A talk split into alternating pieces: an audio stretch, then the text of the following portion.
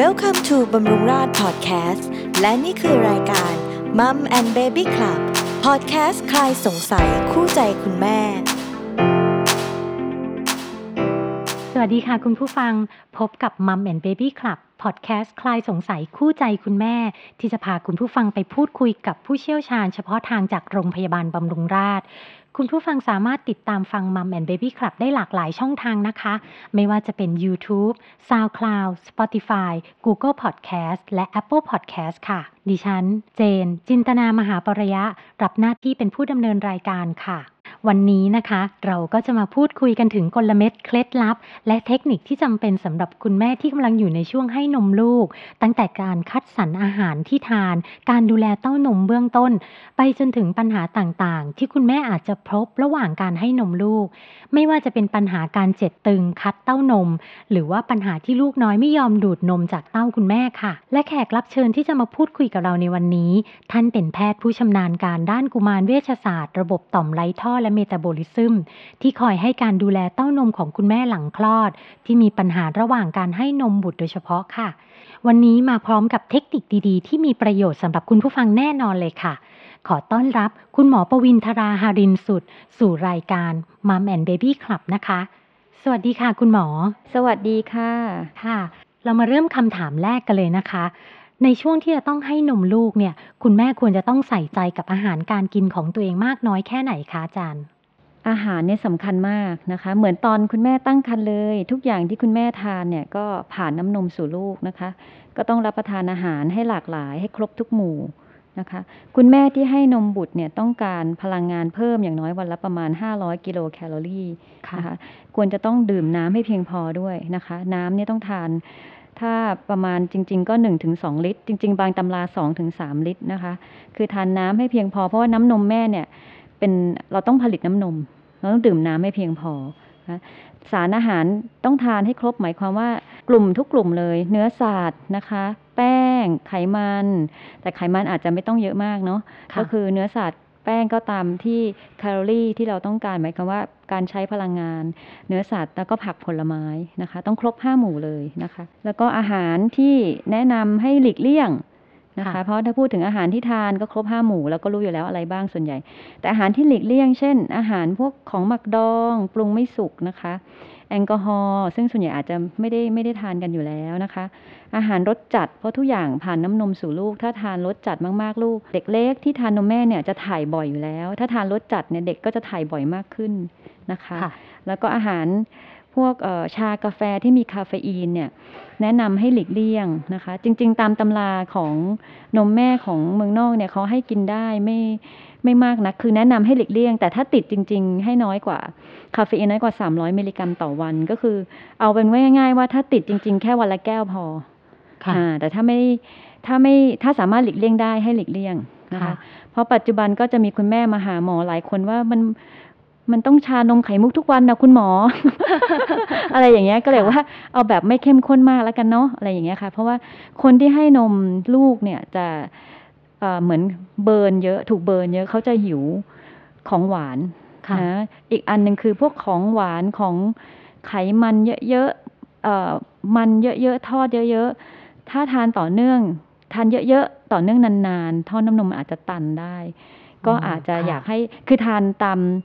ตามที่ต้องการ แต่บางครั้งก็ไม่กินต่อเนื่องนานจนเกินไปอะไรอย่างเงี้ยคือเพราะว่าเข้าใจอยู่คนที่ให้ลูกดูดนม หรือแม้กระทั่งปั๊มนมเองจะจะเหนื่อย จะเหนื่อยแล้วก็เพลีย เป็นอย่างนี้ทุกคนนะคะ เครียดด้วยเอ่อเครียดต้องรีแลกซ์ต้องรีแลกซ์จ้ะค่ะเมื่อกี้ที่บอกว่าทานคาเฟอีนได้ พอทานคาเฟอีนแล้วเนี่ยมันไปสู่ลูกเลยไหมคะทุกอย่างที่ทานผ่านน้ำนมสู่ลูกหมอขอแก้นะ ไม่ใช่ว่าให้ทานได้หลีกเลี่ยง หลีกเลี่ยง ขอใช้คำว่าแต่ถ้หลีกเลี่ยง แต่ว่าถ้าเกิดว่าติดจริง ๆ ก็ค่ะก็พยายามทานให้น้อยที่สุดค่ะเอ่อทุกอย่างที่ทานผ่านน้ำนมสู่ลูก เมื่อกี้ที่กลับไปว่า อาหารรสจัดลูกก็อาจจะทายบ่อย การทานคาเฟอีนบางทีเด็กอาจจะงอแงนอนหลับยากอะไรอย่างเงี้ยค่ะอ่าเออนั่นคือค่ะประเด็นค่ะ แล้วคุณแม่ควรจะต้องดูแลเต้านมยังไงคะ ที่จะได้พร้อมสำหรับการให้นมลูกค่ะ อย่างแรกเลยก็ทำความสะอาดให้ดีนะคะ อย่างที่สองก็คือเรื่องของการเลือกบราที่จะสวมใส่นะคะก็เลือกบราให้ขนาดที่พอดีไม่คับเกินไป ไม่หลวมเกินไป แล้วก็เลือกสวมใส่บราที่ไม่ใส่โครงเหล็ก ค่ะ เพราะอาจจะทำให้ท่อน้ำนมตันได้นะคะเอ่อคนที่ให้นมบุตรจะใส่บราที่ไม่มีโครงเหล็กนะคะ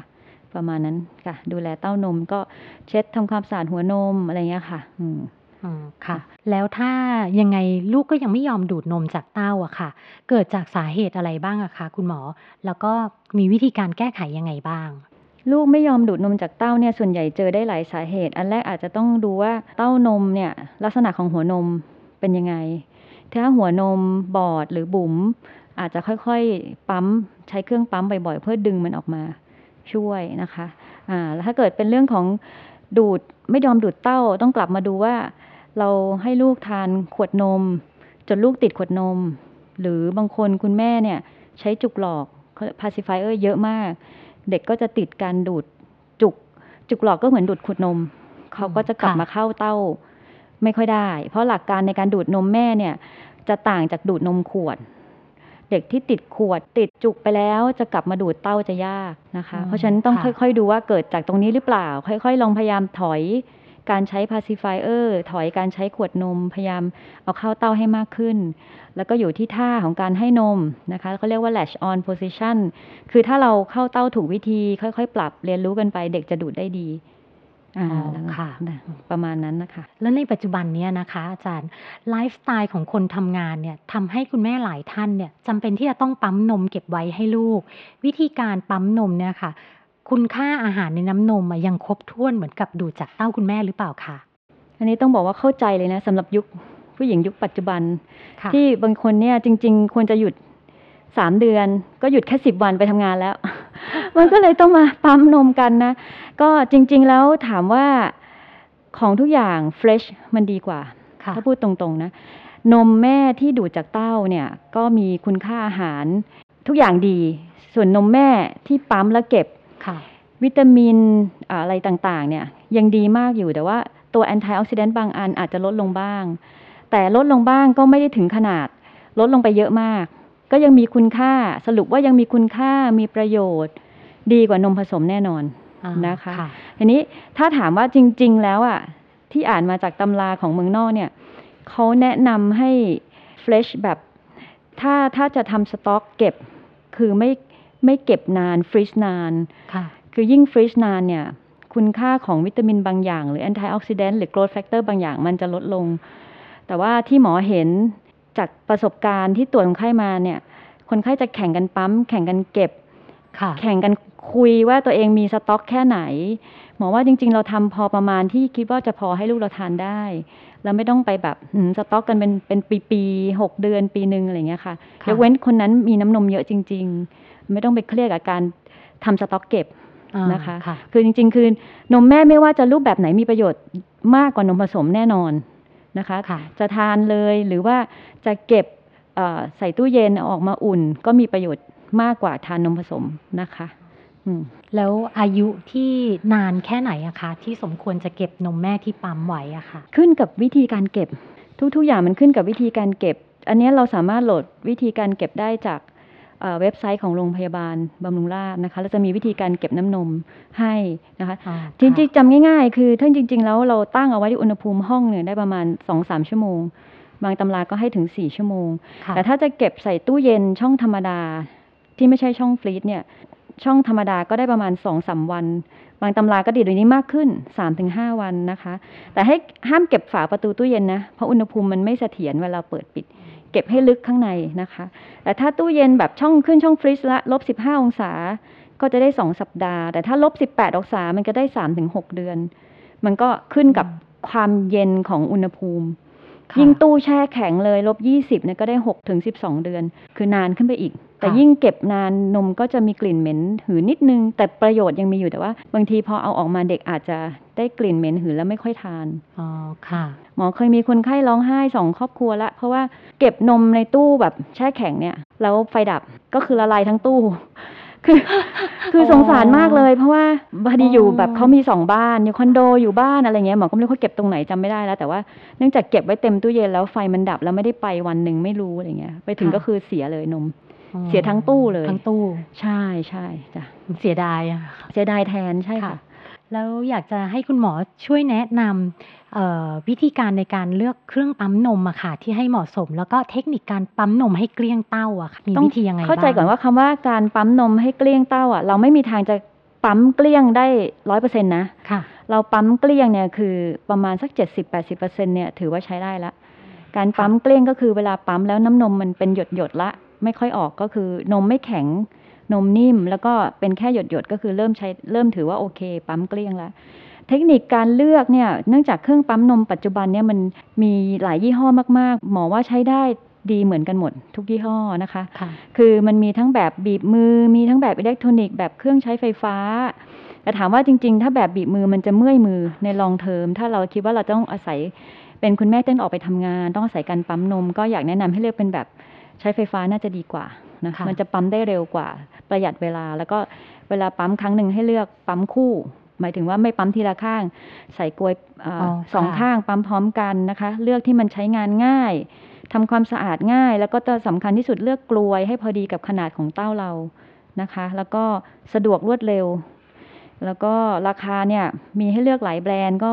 ไม่จำเป็นจะต้องไปแพงที่สุดค่ะนะคะ แล้วก็อีกอันหนึงคือแรงดูดต้องไม่ประมาณ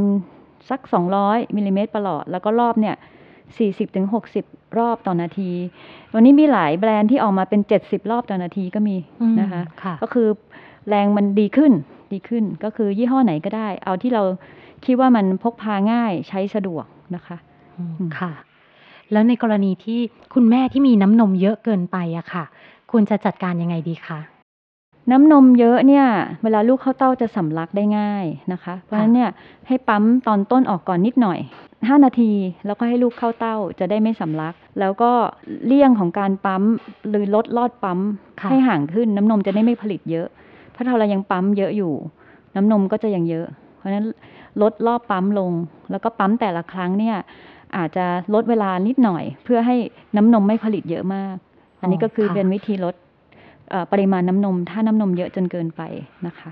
แล้วถ้าเกิดแบบน้ำนมเยอะเกินไปเนี่ยเราสามารถที่จะไปบริจาคน้ำนมให้กับคุณแม่ท่านอื่นได้ไหมคะอันนี้ปกติแล้วเราจะต้องไปที่มิลแบงค์นะคะ เอาน้ำนมไปให้โรงพยาบาลที่เขามีค่ะเขาเรียกว่าธนาคารนม ซึ่งเขาก็จะตรวจว่าคุณแม่แข็งแรงดี คุณแม่ไม่มีโรคประจำตัวอะไรนะคะ แล้วอาจจะตรวจน้ำนมด้วยก่อนที่จะไปบริจาคให้คนอื่น อันนี้คือกรณีที่ต้องการบริจาคให้บุคคลสาธารณะนะคะค่ะจะต้องผ่านโรงพยาบาลที่มีมิลแบงค์นะคะแล้วถ้าเป็นเรื่องของการบริจาคน้ำนมให้กับญาติพี่น้องกันเอง ก็คุยกันเองว่าเออพี่ให้น้องน้ำนมนี้โอเค เราไม่ได้แพ้อะไร แล้วก็แข็งแรงดี ไม่มีโรคประจำตัวอะไร ก็อาจจะพิจารณาในครอบครัวกันเองอีกทีหนึ่งนะคะอืม ค่ะ แล้วในทางตรงกันข้ามอะค่ะ ถ้าคุณแม่ที่มีน้ำนมน้อยจนเกินไปเนี่ย ควรจะบำรุงยังไงให้น้ำนมเพิ่มขึ้นบ้างอะคะอันนี้เราจะต้องพูดถึงเรื่องอาหารเนาะอาหารที่ช่วยเพิ่มน้ำนมก่อนอย่างแรก ก็คือถ้าเป็นอย่างแรกคือดื่มน้ำเยอะๆอย่างที่สองก็คือถ้าบ้านเราก็จะเป็นเรื่องของอทานหัวปลี ปัจจุบันมีรูปแบบเยอะเป็นน้ำหัวปลีขายเนาะแล้วก็มีขิงหรือน้ำขิงนะคะ ใบกะเพรา ใบกุ้ยช่าย ทุกอย่างต้องไม่ไม่ไม่เผ็ดนะค่ะผักชีลาวอะไรเงี้ยค่ะ เนื้อปลาก็เพิ่มน้ำนมได้ทีนี้ถ้าตำราของเมืองนอกเนี่ยเขาก็จะใช้ fenu- fenugreek หรือ oatmeal นะคะ fenugreek ก็คือลูกซัดค่ะเขาเชื่อว่ามันจะมีสารที่มีเอสโตรเจนเป็นส่วน อยู่ผสมอยู่ข้างในทำให้ milk flow มันดีขึ้น เป็น herb เป็นสมุนไพรซึ่งทั้งหมดเนี่ยปลอดภัยนะคะ อันนี้คือตัวที่ช่วยให้คุณแม่ที่น้ำนมน้อยค่ะ มีความมั่นใจมากขึ้น ในการอืมที่จะอยากจะมีน้ำนมเพิ่มทานอะไร แต่หลักๆ จริง ๆ ไม่ใช่แค่ทานมันคงต้องให้ลูกดูดบ่อยๆ ดูดหรือปั๊มบ่อยๆ นั่นคือหลักจริง ๆ ในการเพิ่มน้ำนม กรณีที่น้ำนมน้อยอืมนะคะค่ะแล้วก็คนที่เครียดมากๆ ให้ลดความเครียดลง เท่าที่ได้นะค่ะคะเพราะความเครียดจะเป็นตัวหนึ่งที่ทำให้น้ำนมไม่มาสักทีนะคะอืมแล้วในส่วนเรื่องของอาการตึงคัดนะคะ แล้วก็ปวดเต้านมเนี่ยถือเป็นความผิดปกติไหมคะ ถ้าตึงคัดแล้ว แล้วมันไม่ได้ถึงกับปวดมาก แล้วเวลาที่ลูกดูดออกไปหรือว่าปั๊มน้ำนมออกไปแล้วหาย อันนี้ไม่ได้ผิดปกติ ตึงคัดคือน้ำนมมันเยอะนะคะ แต่ว่าถ้าตึงคัดแล้วพอลูกดูดแล้วเราพยายามเอาน้ำนมออก ไม่ว่าจะลูกดูดหรือปั๊มแล้ว ความแข็งความตึงของเต้ามันยังไม่หายและเริ่มปวดค่ะนะคะ เริ่มปวดหรืออาจจะเริ่มมีไข้ อันนี้ถือว่าเริ่มจะมีท่อน้ำนมตัน หรือมีทรายของท่อน้ำนมตันจนกระทั่งอักเสบก็คือมีไข้ ก็อาจจะมาปรึกษาแพทย์ค่ะค่ะ เป็นยังไงกันบ้างคะ กับข้อมูลความรู้แล้วก็เทคนิคต่างๆ ในการเลี้ยงลูกด้วยนมแม่อย่างมีประสิทธิภาพ คราวนี้คุณแม่ก็สามารถนำไปปรับใช้ให้เหมาะกับไลฟ์สไตล์ของตัวเองกันได้นะคะ เพราะการเลี้ยงลูกด้วยนมแม่ไม่มีกฎเกณฑ์ตายตัวค่ะหากคุณแม่รู้จักเลือกอาหารการกินที่เหมาะสม ดูแลเต้านม แล้วก็เรียนรู้วิธีการปั๊มนมให้ลูกอย่างถูกวิธี นอกจากจะดีกับลูกน้อยแล้ว ก็ยังจะดีกับสุขภาพของคุณแม่เองด้วยนะคะ ต้องขอขอบพระคุณคุณหมอประวินทราหารินสุด แพทย์ผู้ชำนาญการด้านกุมารเวชศาสตร์ โรคระบบต่อมไร้ท่อและเมตาบอลิซึมอย่างมากเลยนะคะ ที่วันนี้มาแชร์เทคนิคดีๆ ให้กับคุณแม่ที่อยู่ในช่วงให้นมบุตรกับพวกเราค่ะ มั่นใจว่าคราวนี้คุณผู้ฟังของเราก็จะสมบูรณ์ แข็งแรงทั้งคุณแม่และคุณลูกอย่างแน่นอนเลยค่ะ หมดเวลาของมัมแอนเบบี้คลับอีกแล้วนะคะถ้าหากยังฟังแล้วติดพันอยู่ ก็สามารถเข้าไปตามฟังใน EP อื่นๆ ของเราย้อนหลังได้ทุก EP เลยนะคะ ผ่านช่องทางต่างๆ ทั้งทาง YouTube, SoundCloud, Spotify, Google Podcast และ Apple Podcast นะคะ ชอบเรื่องราวที่เรานำมาฝากกันวันนี้ไหมคะถ้าชอบอย่าลืมกดถูกใจเป็นกำลังใจให้กันด้วยนะคะ และอย่าลืมกด subscribe กด notification แจ้งเตือนไว้ คุณผู้ฟังจะได้ไม่พลาดความน่าสนใจในทุกๆ ตอนค่ะ ส่วนคุณผู้ฟังที่ยังมีข้อสงสัยเพิ่มเติมเกี่ยวกับเรื่องที่คุณได้ฟังในวันนี้ สามารถฝากคำถามไว้ในคอมเมนต์ หรือส่งคำถามมาที่บำรุงราช YouTube ได้เลยค่ะ วันนี้ดิฉันและคุณหมอต้องขอลาทุกคนไปก่อน และกลับมาพบกันใหม่ในมัมแอนเบบี้คลับในตอนหน้านะคะ สวัสดีค่ะ สวัสดีค่ะ